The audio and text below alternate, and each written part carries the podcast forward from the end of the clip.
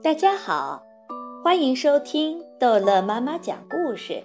今天逗乐妈妈要讲的是《查理和巧克力工厂》第十三章：重大的日子来临了。在那个重大的日子的早晨，阳光明媚，但地上还是白雪皑皑，天气仍然严寒。王卡工厂的大门外面已经聚集了大群大群的人，要看看那五位幸运的奖券得主进场。大家无比兴奋。这时快到十点了，人群推推攘攘，大喊大叫，警察带着武器，手拉手排成一行，设法阻止他们靠近工厂大门。就在大门旁边，警察们小心地保护着一小群人，不让人们靠近他们。这一小群人中有那五个出了名的孩子，还有陪他们来的大人。可以看到皮包骨头的高个子约瑟夫爷爷安静地站在他们当中，旁边是紧紧拉住他的手的小查理·巴克特。除了查理。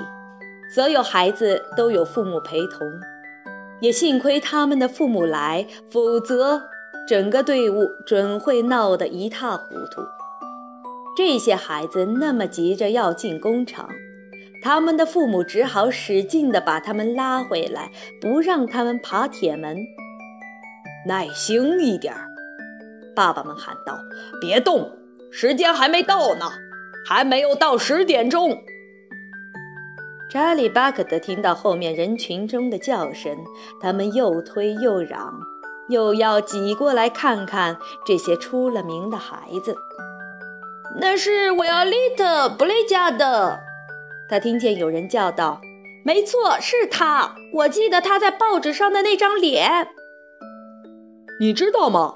另一个人叫起来：“他还在嚼着那片已经嚼了三个月的可怕的旧口香糖呢。”你瞧他的上下颚，他们还在把他搅个没完。那个大胖男孩是谁？就是奥古丽塔斯·格鲁普呀。没错，是他。真是胖的不能再胖了，不是吗？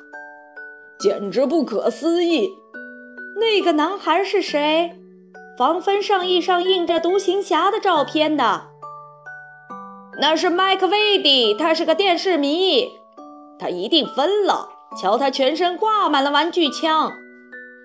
我要看的是维卢卡索尔特。人群中又有一个声音叫道：“就是那个女孩，她的爸爸买了五十万块巧克力糖，还叫她花生工厂的女工把每块巧克力糖的糖纸包下来，直到找到一张金奖券为止。”他要什么，爸爸就给他什么，千真万确的要什么有什么。他只要开口，哭着要，一定能够得到的。真可怕，不是吗？我说是骇人听闻。你说哪一个是他？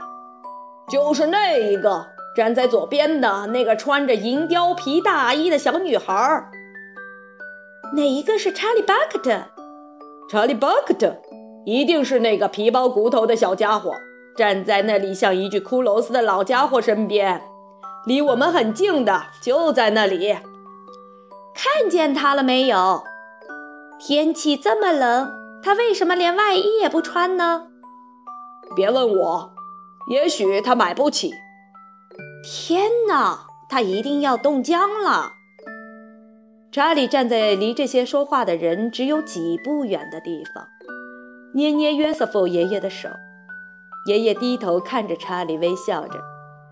远处教堂的钟声开始敲响十点钟，工厂的大门开始很慢很慢地打开，生锈的铰链发出很响的嘎吱嘎吱声。人群忽然静下来。孩子们不再跳来跳去，所有的眼睛都盯着铁门看。他就在那里！有人大叫：“那就是他！的确是他！”好，这一章的故事就讲到这儿结束了。欢迎孩子们继续收听下一章的《查理和巧克力工厂》。